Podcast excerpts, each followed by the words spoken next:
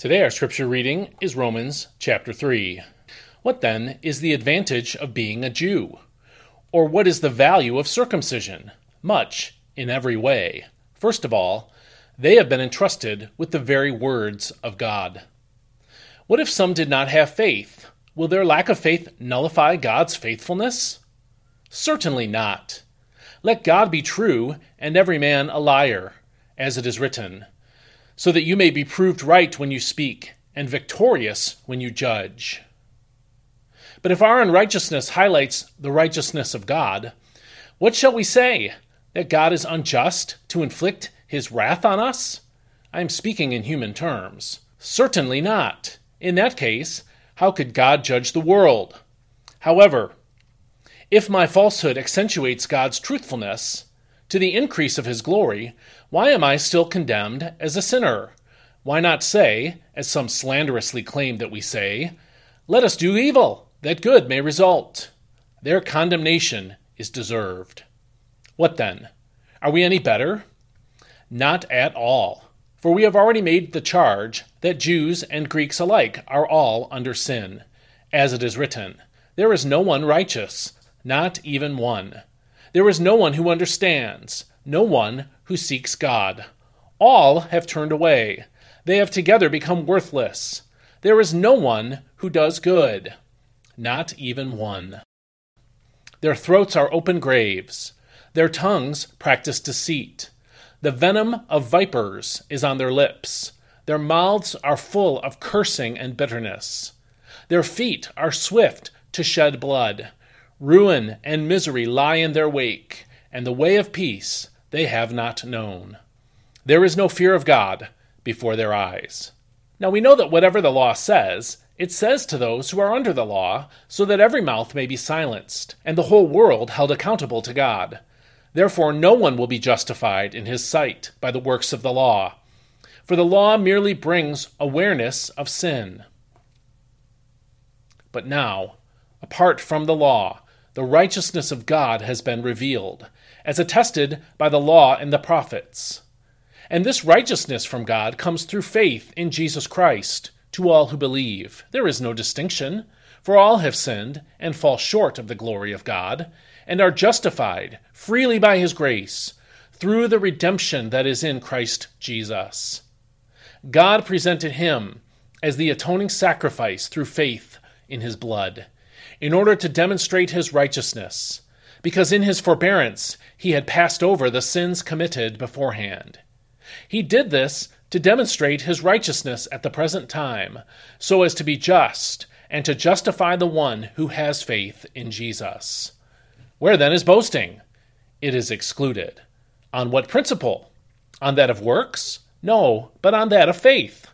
For we maintain that a man is justified by faith apart from the works of the law. Is God the God of Jews only? Is he not the God of Gentiles too? Yes, of Gentiles too, since there is only one God, who will justify the circumcised by faith and the uncircumcised through that same faith.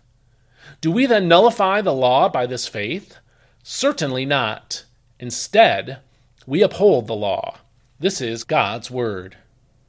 Romans 1 taught us that God is angry with humanity for our sins. Romans 2 taught us that God is just as angry with self righteous Jews as he is with the rest of the world, the rest of the world as described in Romans 1. Here in Romans chapter 3, he acknowledged that God used the Jewish race to deliver God's word, eh, that's in verses 1 and 2, and to illustrate God's faithfulness despite the unfaithfulness of his people, that's verses 3 through 8. The bottom line, however, is that Jewish people have no greater status before God than anyone else. We see that in verse 9. Both Jews and Gentiles are sinners, deserving of God's wrath. That's verses 10 through 19, and unable to earn God's favor on their own. That's verse 20. Having demonstrated the guilt of humanity and our inability to save ourselves, the passage turned to the good news that is at the core of our faith as Christians. Although, and because, we could not earn righteousness with God on our own, God gives righteousness to those who believe Him for it, according to verse 21. God does this for any sinner who believes, according to verse 22, Jew or Gentile alike. That's verses 22 and 23.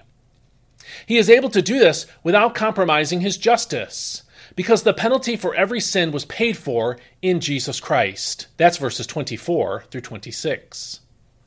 The reason why neither you nor I can take pride in our own morality or our own spirituality is that we have not earned and could not earn any righteous favor with God. Verse 27 says that. This puts Gentiles, like us, on the same plane, the same level as Jewish people.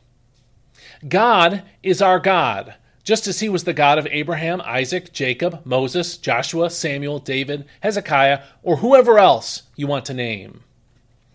Think about the implications of that. Do you think God was more willing to answer David's prayers than yours because David was a man after God's heart? Think again. David was guilty as a sinner and needed Christ to atone for his sins, just like you and I do.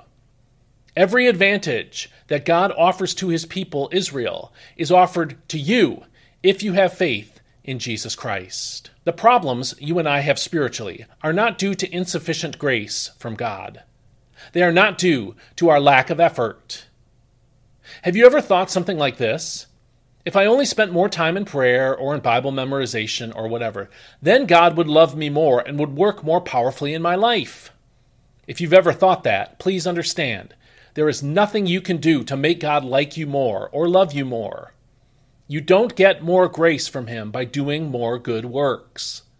It isn't like a vending machine where you put in more dollars or quarters and are able to buy more bags of chips. Everything you could ever need as a Christian, all the spiritual life and spiritual power you desire, is available to you right now in Jesus Christ. Believe it and live like it's true. That's what you and I need in order to change and grow and become holy like Jesus is. I hope you found this devotional helpful. And if you did and didn't receive it in your email this morning, please subscribe by going to dailypbj.com slash subscribe. And every morning in your inbox, you'll find a transcript of these devotionals, as well as the audio and video. I'm looking for financial support as well, and if you'd like to help with that, please go to dailypbj.com slash support. Finally, if you found this video helpful, share it. Let someone else know what you found in this video so that I can grow my audience and help more people understand God's Word. I hope you have a great day. God bless you. We'll see you next time.